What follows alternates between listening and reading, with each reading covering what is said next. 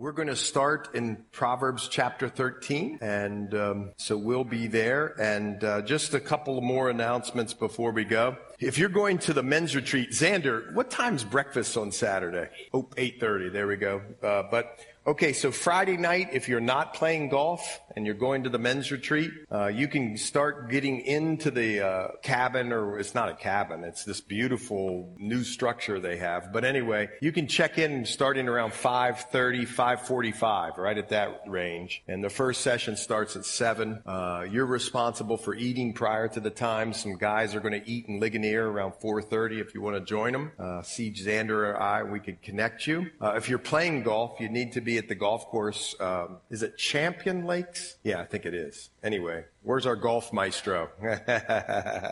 I think it is Champion Lakes. But anyway, uh, in Ligonier, and uh, they're teeing off at 12:30. So uh, uh, if you don't know what to bring, uh, that's a big question. On our website, if you click the men's uh, retreat link, it'll tell you what to bring, and um, so that's good. Um, Anyway, so we're going to have several sessions together. Uh, here's our two breakout sessions this year.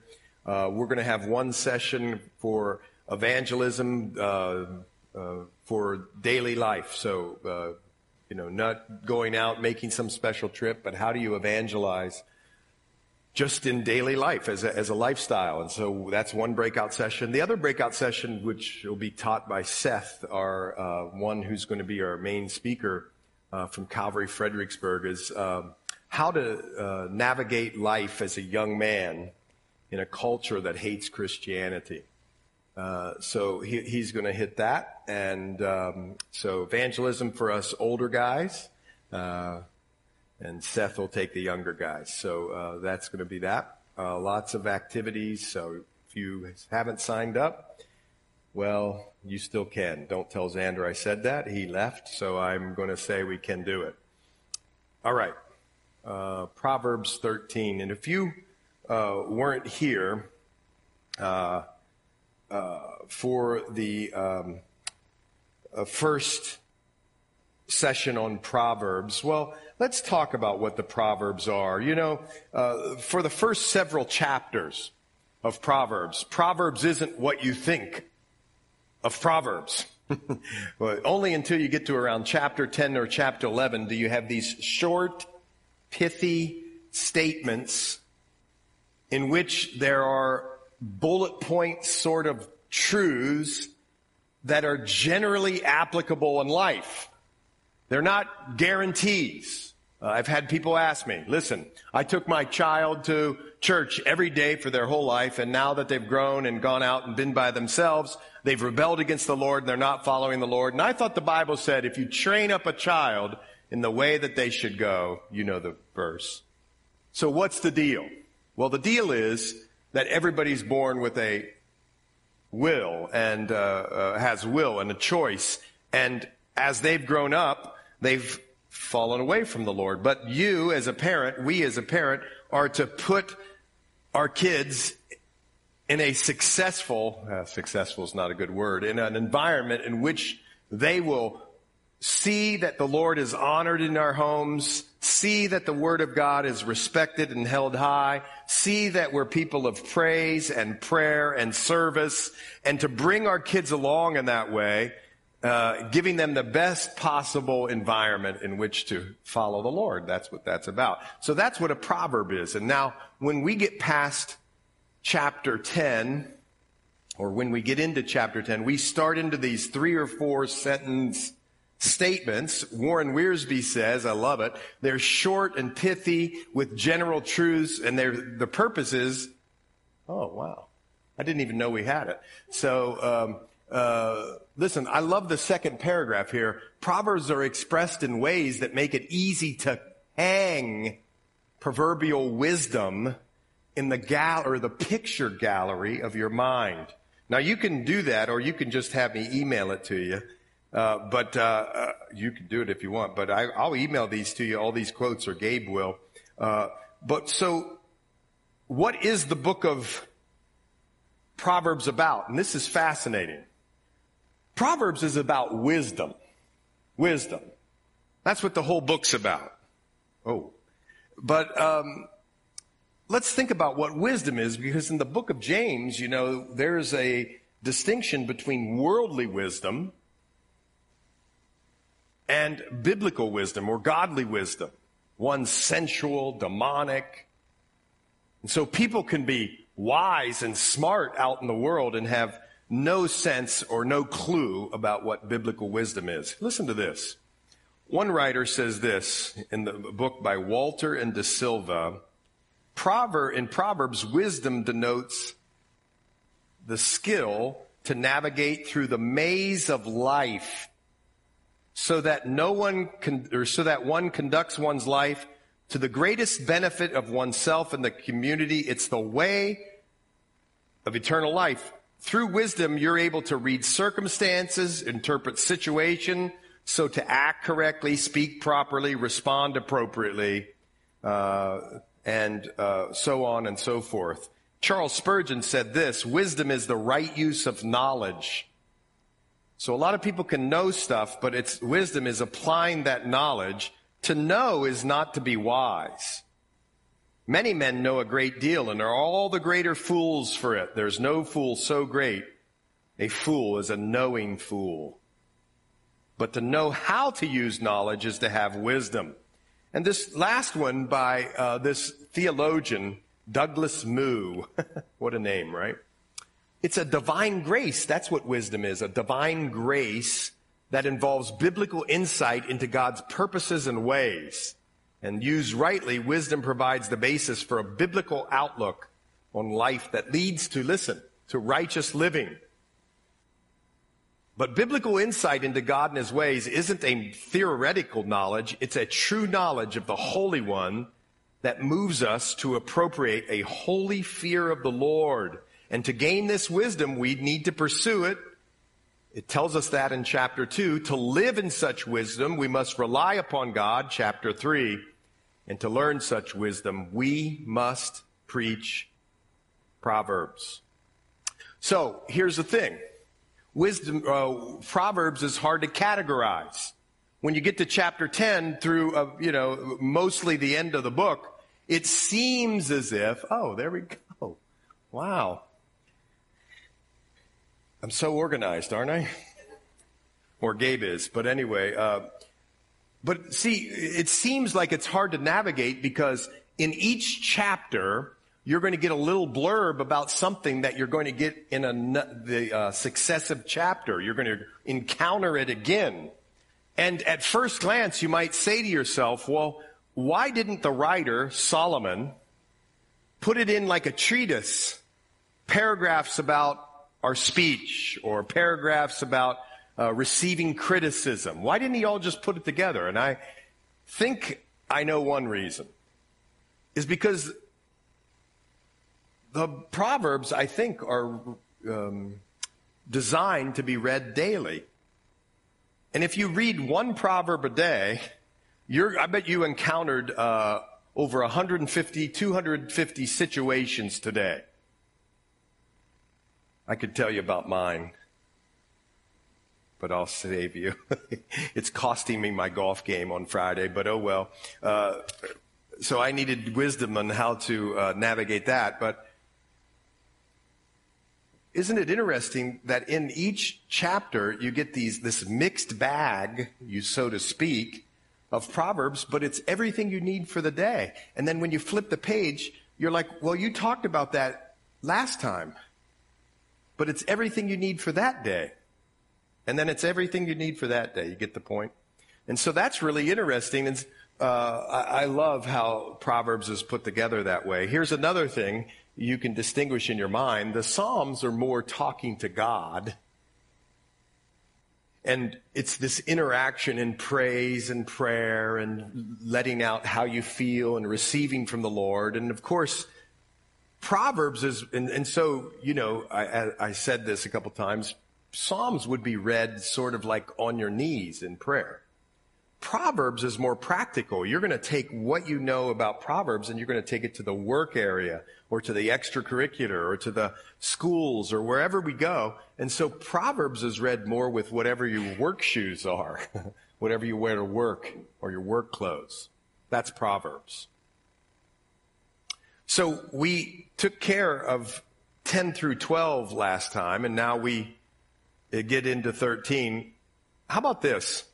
A wise son, verse 1, heeds his father's instruction. So, who wrote Proverbs? Solomon. And who was Solomon's dad? David. And who was Solomon's mom? She corrected me the other day, and of course she was right and I was wrong. But here up on uh, a couple Wednesdays ago. But right, Solomon's mom was Bathsheba, right? And so he was seeing and watching his dad rule a kingdom. And he learned so much from the Lord by looking at his dad. Now there's a sermon all in itself there. But what else was Solomon doing? He had children, and oh, he had a lot of children. But the main child that you would think about would be probably Rehoboam, who succeeded him as king for a short period of time, and then somebody came and overtook him. But think about it. He was trying, Solomon was, to raise his son or sons in wisdom. And so he's writing these proverbs inspired by the Lord. So he, he got to the point where a wise son, he recognized that a wise son heeds his father's instruction. Now, isn't that interesting? Because when we're growing up, or maybe we've even grown up, we think we knew more than our father did. and maybe we even had some battles with our father or our parents. But a wise son or a wise daughter heeds his father's instruction. In fact, uh, Matthew Henry says this there's great hope. There's great hope for, of those that have a reverence for their parents. Where are the young people in here? Raise your hand. So there you go. There's a great hope for those who have reverence for their parents. And I would say, too, as I'm talking to the young people, that we're to honor our parents. But listen, in order to honor your parents, folks, if you're old like me, you need to be honorable. Now, I'm not saying dishonor your parents if you're dishonorable, but be honorable. Don't exasperate your children. And we talked about that in the family series. But a wise son heeds his father's instruction. Now, you know this, don't you, before we go any farther? If Solomon was writing to his sons, and the Lord was using this then to publish and to give to us as inspired word of God. You see, he, Solomon, was under a covenantal relationship with God. You do good, you get blessed. You do bad, you don't get blessed, right? They were under the old covenant. We live under the new covenant, and this is phenomenal. Because Jesus said this, I do always those things which please the Father. Now I want you to think about that astounding statement. Here's one who came out of the heavens, the Son of God. And he came and he put aside, he laid aside his deity. He never stopped being God, but he laid down his rights and privileges and said, I'm going to submit and show how we are to live. And so he said, I, I do always those things which please the Father, which tells us that the perfect Son was Jesus. And the Bible tells us that he lived up to every one of the covenants. He fulfilled the law with his life perfectly. He was righteous. And he took on the curse of the law, death, taking the sting out of, out of it for us who trust in Christ. So that God sees us as in Christ, which means he sees us as perfectly righteous in Christ. Oh boy. And the sting of death is taken away for us. Oh death, where is your sting? Because he was the first fruit into heaven. So we're following him into eternal life and we're going to have a glorified, resurrected body. And so I want to point that out. The wisest son is Jesus. we want to be wise sons as well, but we're wisest when we're found in Him. When we're found in Him. A wise son heeds his father's instruction, but a scoffer doesn't listen to rebuke. Now, look, when the Bible or here in uh, uh, Proverbs is talking about scoffers, he's talking about people who are scorners or scoffers, the ones that know everything and you can't tell them anything. Does anybody know that? A person like that? Don't raise your hand, Jan. But does anybody know somebody like that? You can't tell them anything. They know everything. They da da da da da. Uh, well, that's sort of the word they're using here, or he's using here. A scoffer doesn't listen to rebuke. We're going to see over the next several weeks, watch this, that a wise person handles criticism with grace and learning. They move on in it. They don't get fractured by it. And they grow from it, no matter who it is. The king, the king's son, etc. Get it? And he says it all the time. So here, a wise man, a wise man is somebody who listens to rebuke, not just criticism, but to a rebuke. He takes the kernel of truth there and thinks about it and doesn't get fractured by it and moves on in it. That's wise. But listen, a man shall eat well by the fruit of his mouth, but the soul of the unfaithful feeds on violence. And that's an interesting proverb. But it, for us on this side of the cross, the Bible tells us that we become new creations in Christ. We formerly were slaves to righteous, or excuse me, to sin, but now, look, listen, we're slaves to righteousness.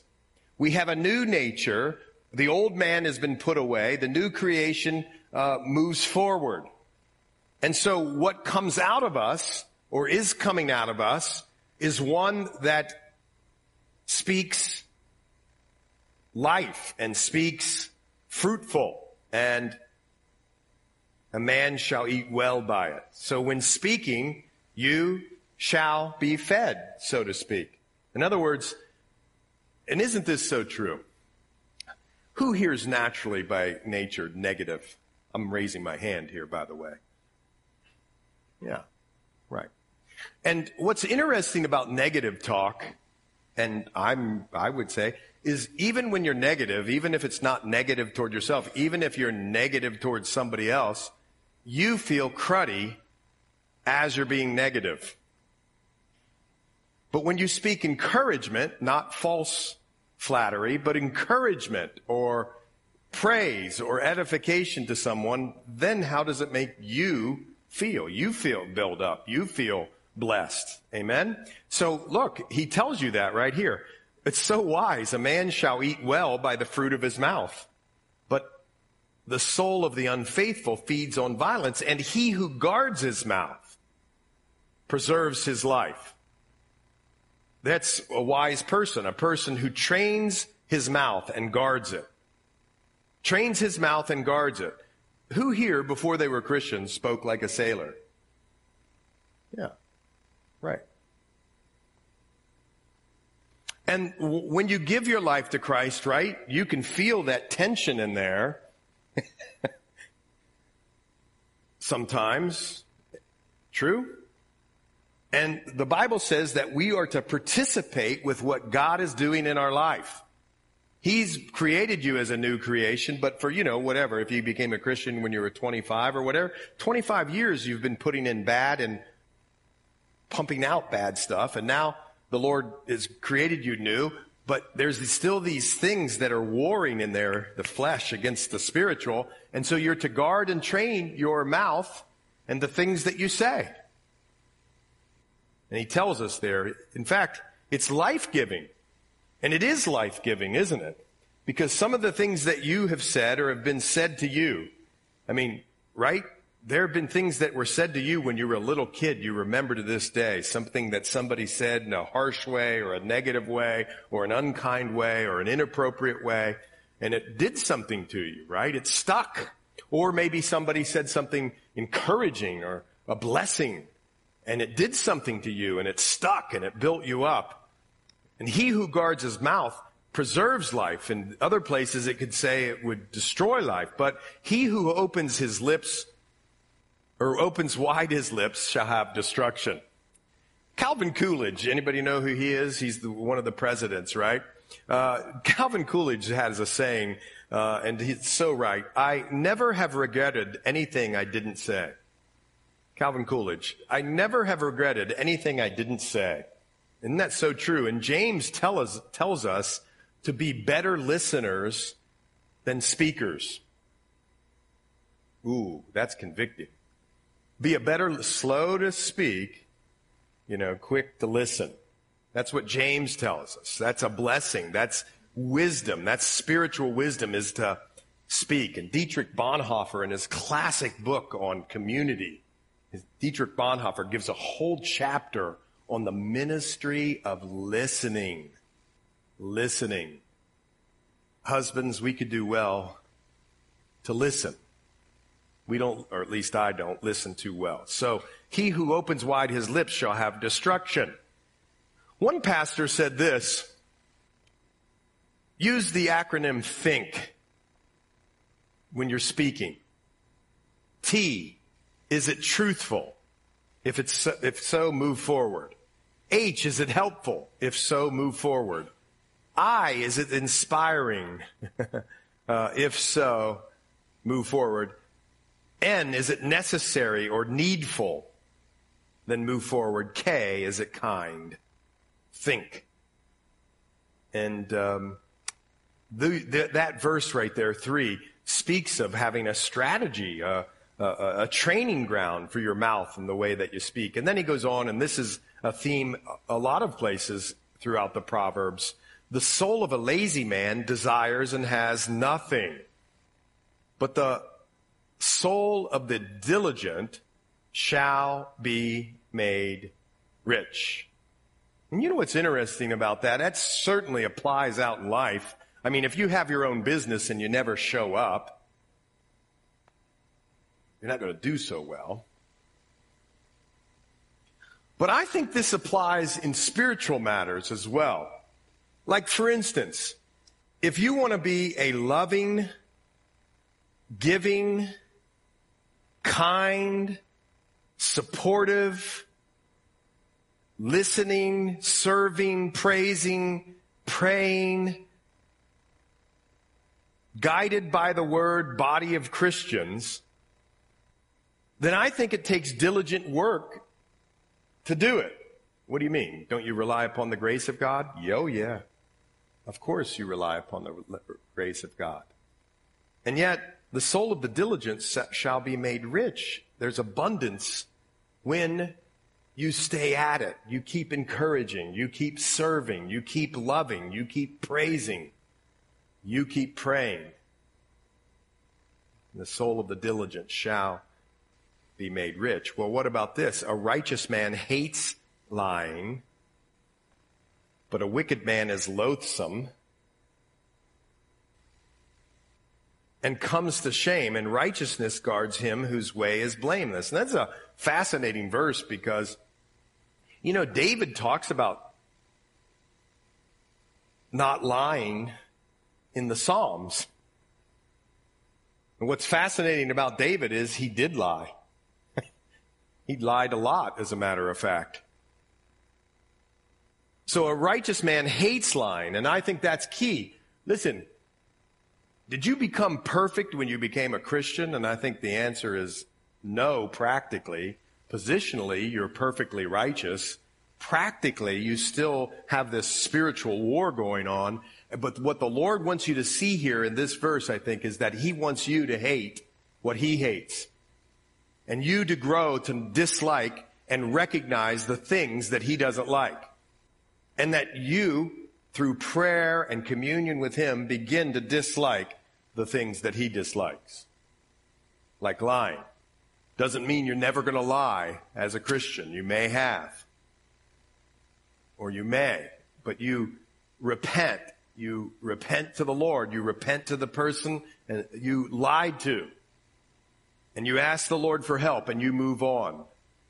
So a righteous man hates lying, but a wicked man is loathsome and comes to shame. Listen to this. Matthew Henry said this Where grace reigns, sin is loathsome. Where sin reigns, the man is loathsome. Did you catch that? Where grace reigns, sin is loathsome, but where sin reigns, the man is loathsome and comes to shame. But righteousness guards him whose way is blameless. What is righteousness? It's conformity to the mind of God. It's doing what is right in the eyes of the Lord. And righteousness, if you notice here in verse 5, is sort of like the banks of a river. It keeps everything in line so that you don't get outside the banks and get wild and get destructive. Catch that? So righteousness guards him, those ways uh, blameless, but wickedness overthrows the sinner. How about this? There's one who makes himself rich, yet has nothing.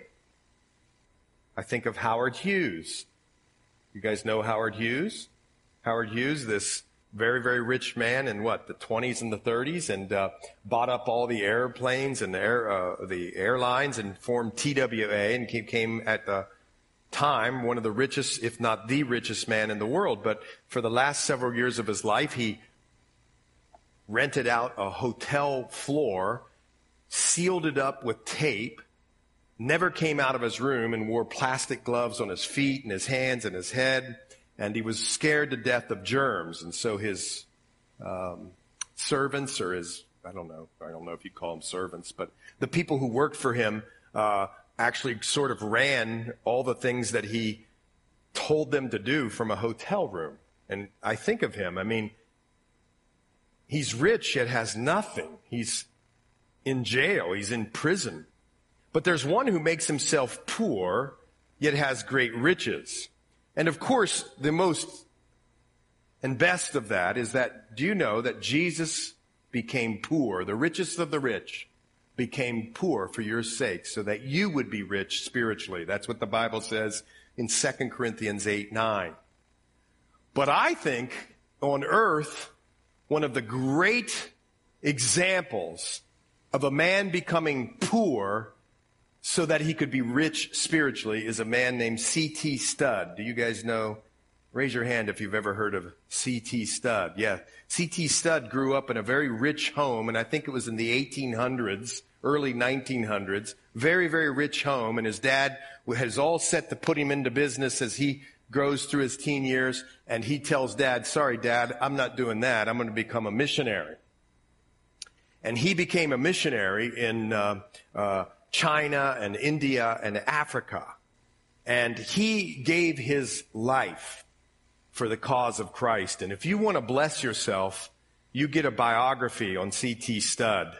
Uh, uh, you know, his goal and his famous quote is that he wanted to put a chapel bell within a yard of hell.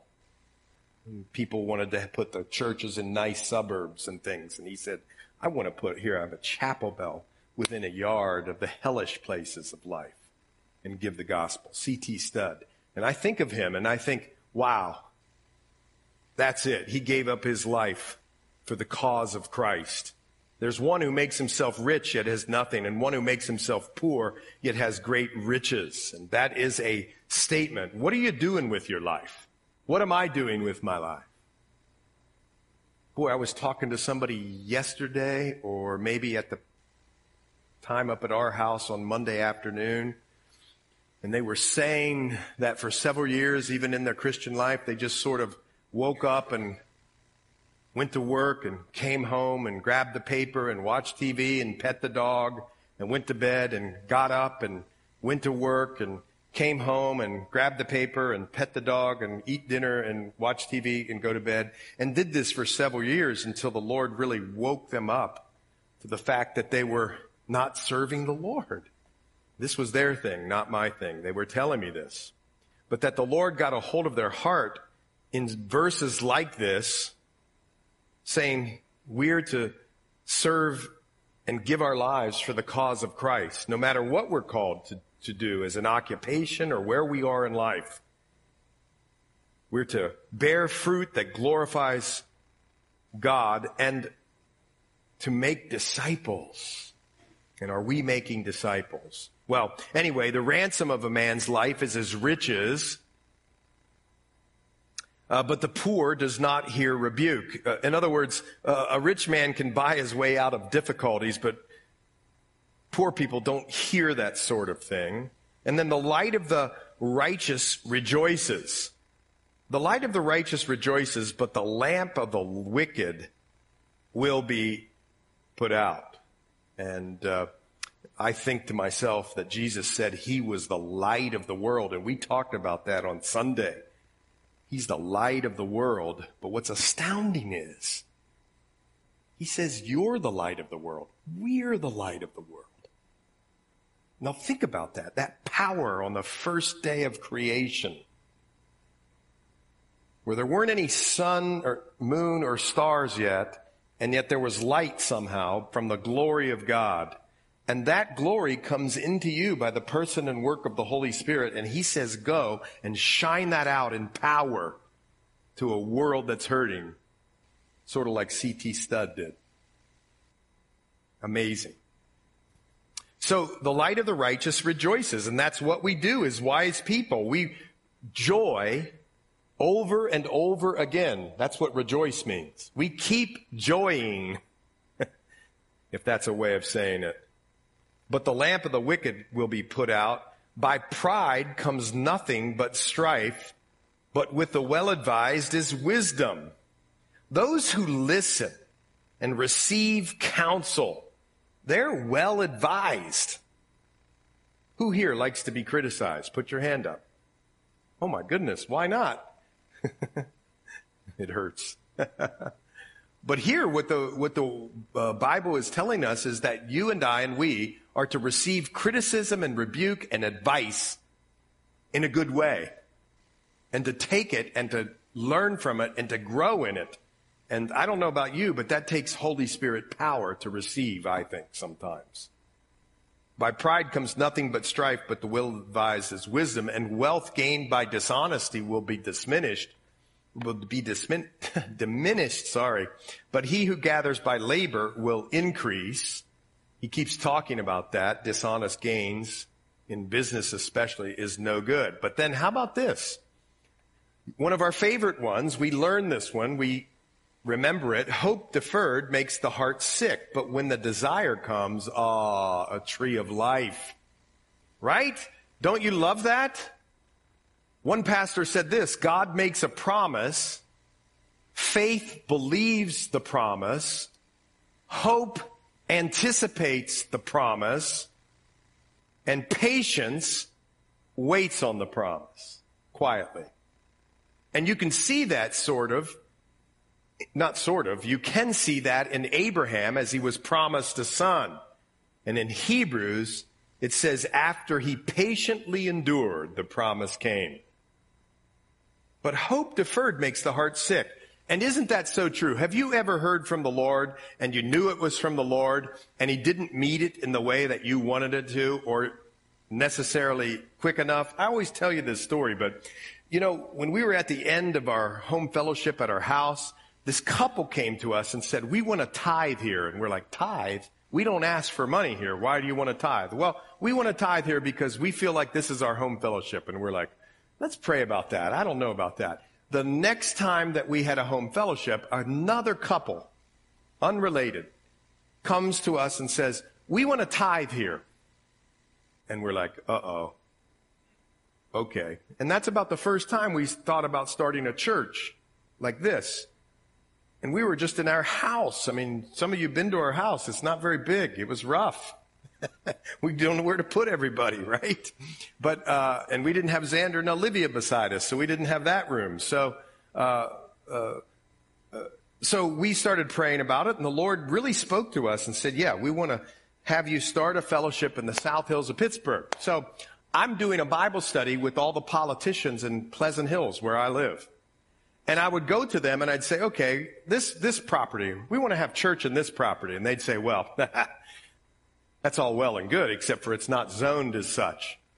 And so I'm like, well, get us a map. Show us a map. And everywhere you see on the map that is unoccupied building is not zoned for worship.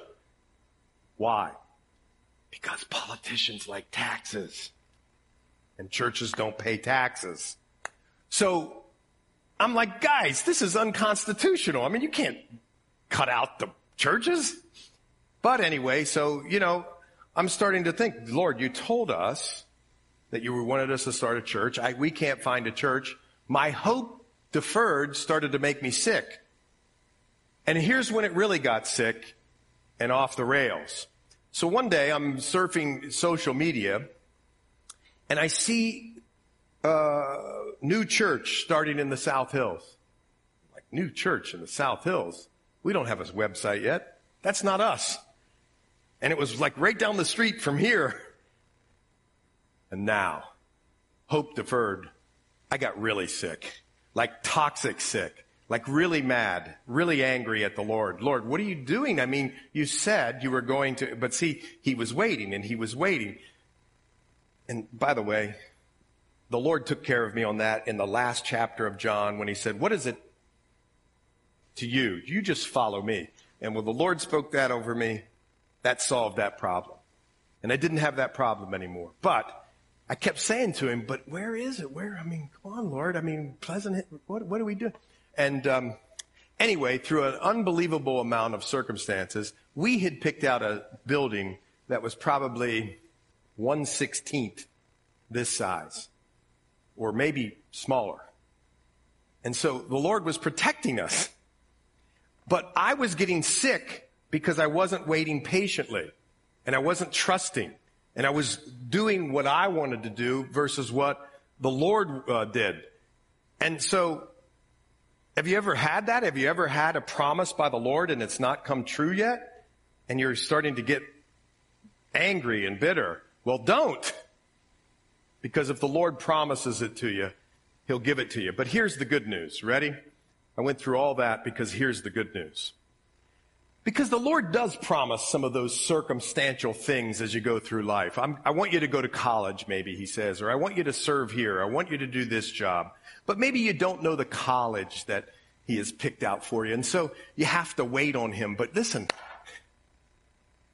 that's like the cherry on top. That's like the icing on the cake. Here's why. Because the Bible tells us in Peter that we have the solid, stable, total blessing that we never need to become sick over. And that's this. We have a living hope. and it's Jesus Christ, the one who died and sits at the right, lives and sits at the right hand of the Father. So we have this all the time, Jesus, that baseline, or even better, a baseline sounds bad, but you don't have to get caught up in the ups and downs. You have a living hope. I have a living hope. We never have to get sick because hope is always there for us. Isn't that beautiful? And so hope deferred, yes, if you're counting on circumstantial things. And sometimes the Lord does walk you through some circumstantial things. But when the desire comes, oh, it's a tree of life. Here's what happened. We went across uh, the river um, to go to a praise concert over at the Elizabeth Grand Theater. John Serpa introduced me to the owner of the theater. I shook his hand and I said, this is how long it took. Hey, my name's Tim and we want to start a church here on Sundays. He said, call me Monday and we'll do it. Took us about 20 seconds. And so the point is, when the Lord's time, it's the Lord's time. And so hope deferred does make the heart sick, but man, we have a living hope and he is life to us and it's amazing. He who despises the word will be destroyed. Isn't that interesting? With coming with the new nature comes a love for God's word. Oh, by the way, in the beginning was the word and the word was with God and the word was God. Jesus is the word. Don't despise the word, but he who fears the commandment will be rewarded. And the law of the wise is a fountain of life, God's word, to turn one away from the snares of death. Good understanding gains favor, but the way of the unfaithful is hard. Every prudent man acts with knowledge, but fools lay open his folly. Uh, a wicked messenger falls into trouble, but a faithful ambassador uh, brings health. And you know, you could go back into Second Kings, and you could see the perfect example of this proverb with Naaman and Gehazi. Do you remember them? Naaman, uh, Gehazi, and Elisha. Remember that story? Uh, Naaman was a Syrian and got leprosy, right? And uh, he came to Elijah or wanted to meet with Elijah, and Elijah sends out his servant Gehazi. Gehazi says, Elijah's heard from the Lord, and you're to go dip yourself in the Jordan seven times. And he's like, can't Elijah come out and tell me this? Why does it have to be you, this uh, silly servant? Why does it have to be you? Uh, but anyway, so he goes and dips himself, and uh, he um, he's healed. But remember this: the intermediary there, Gehazi, he wants to get something from being the good messenger. Do you remember that? Anyway, if you didn't, go back in 1 Kings 5 and read it. And what I'm just trying to tell you here is that the Bible says that a wicked messenger falls into trouble. When you are called as a messenger to take the message of God to people and have a serious message, don't go with any other motive than to glorify the Lord. You know, sometimes I just got to tell you, I see some of these guys doing all this evangelism. They're like rabid for evangelism. It's almost as if they're marking trophies down. I got them. So that they can put the little digits and tell me or you on social media how many people they witnessed to. And it's like, oh, I don't know about that. How about just love the person and proclaim Jesus and glorify the Lord? You get what I'm saying? No agenda, no ulterior motive, just the Lord's glory. Well, you can see that in that story in 1 Kings 5. But a faithful ambassador brings health. Second Kings, sorry. I'm glad you're here. no more nursery for Jan. Second Kings 5. There we go. Well, poverty and shame will come to him who disdains correction, but he who regards a rebuke will be honored. See, you better Pray about, pray about receiving criticism. Criticism is good stuff for the Christian. A desire accomplished is sweet to the soul, but it's an abomination to fools to depart from evil. A desire accomplished is sweet to the soul, and I want you to just um, hold on here with me. When something gets done, you know, a project, who here is great with projects? Rate your hand. I will take these hands and put them down. Oh, so none of us are. Xander's in the back. Michael's good at it. Brad's good at it. Yes. You good at it? Yeah. And when you get done with your project, wow, Sarah's good at it. When you get done with your project, oh, you just, it just feels good to you. People who love projects, right? It just feels great. You're done and you're accomplished. And that feels wonderful. I want to show you something. Look over in Proverb, or excuse me, Psalm 17. Go over there with me.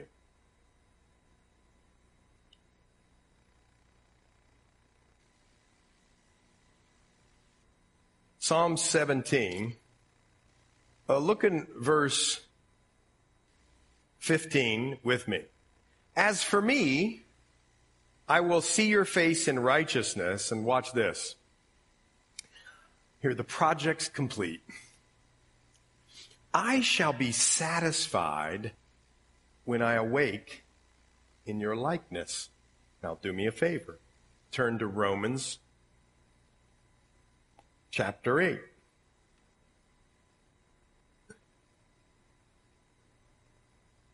Go there and look in verse 28 with me. And we know that all things work together for good to those who love God, to those who are called according to his purpose, for whom he foreknew. What? Listen to this.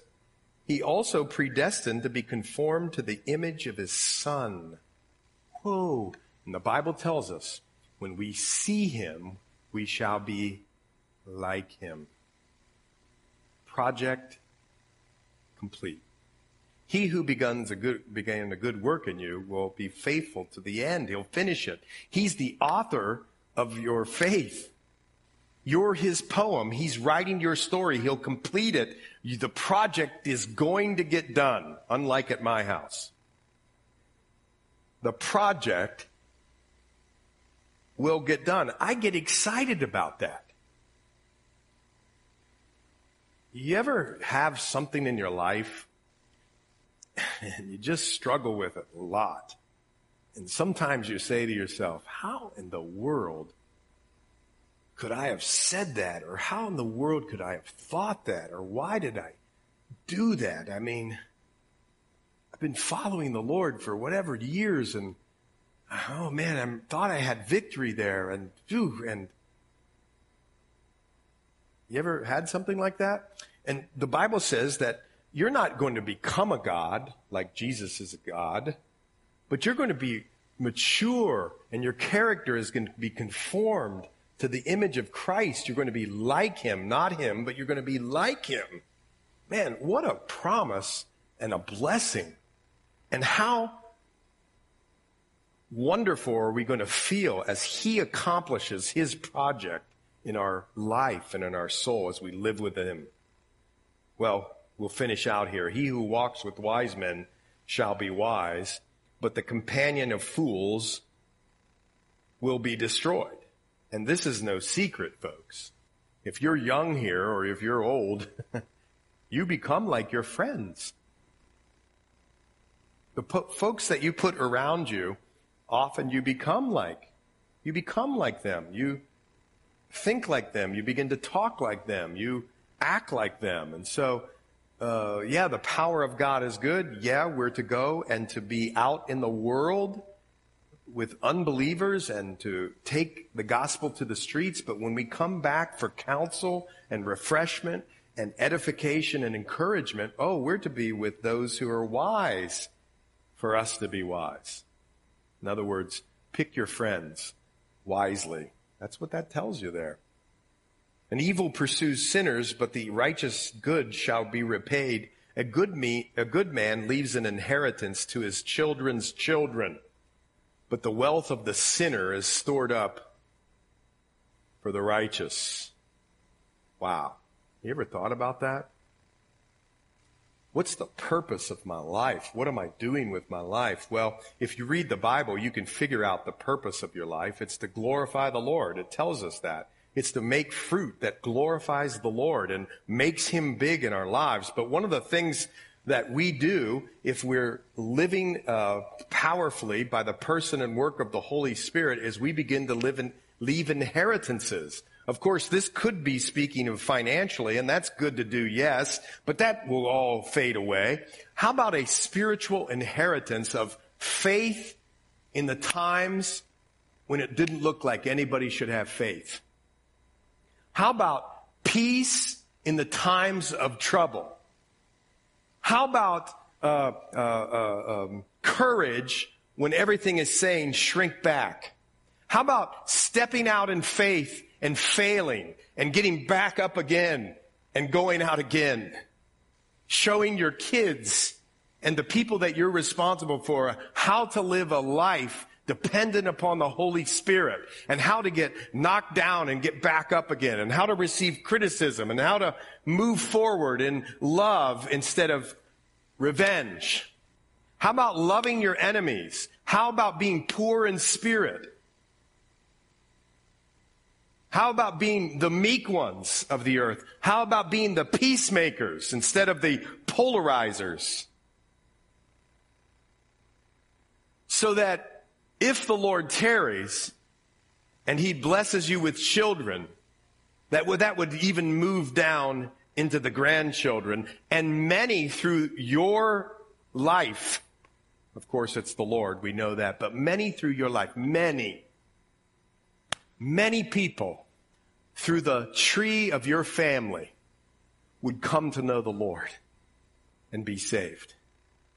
What an inheritance you could give and we can give as we depend upon the Lord. And I think that's really what that proverb is speaking about a reputation, an example to your grandkids and beyond. A good man leaves an inheritance to his children's children, but the wealth of the sinner is stored up for the righteous.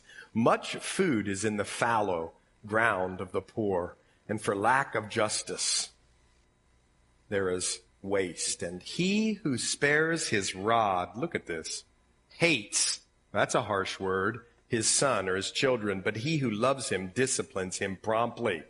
Now look, David and those guys and Solomon and Rehoboam, they would know these sorts of things. There were all kinds of early uh, patriarchs who didn't do this or, or, or early important figures in the Bible who didn't discipline their children. And the Bible says this, if you don't discipline your children, you hate them. If you're your friend, your kid's friends all the time and not their parent, you hate them. That's what it says, not me. You're not their buddies. You're the parents. We're not creating center of the universe kids that God revolves around. We're creating kids who revolve around God. That's what we're charged with. And that's what the Bible says. And the righteous eats to the satisfying of his soul, but the stomach of the wicked shall be in want. And again, I think this speaks spiritually.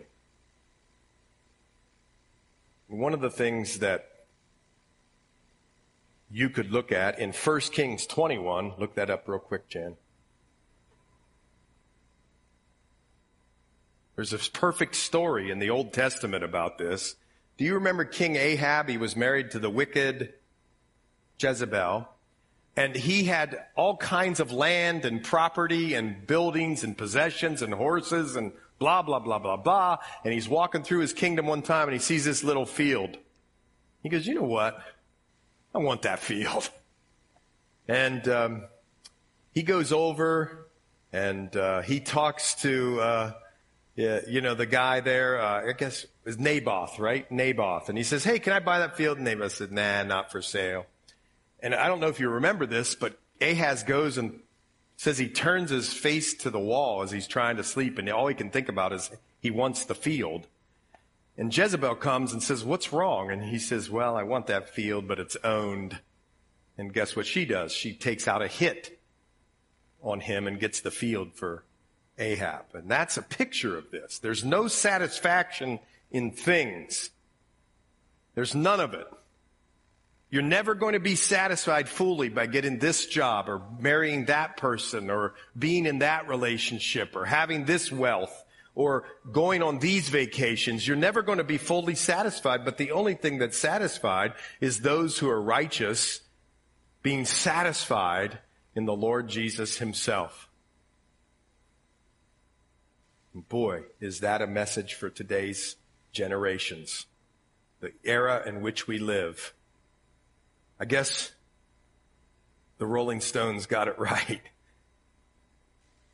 They couldn't get any satisfaction because they were looking at the wrong, in the wrong places. They weren't looking for Jesus. Let's pray. Well, Lord, uh,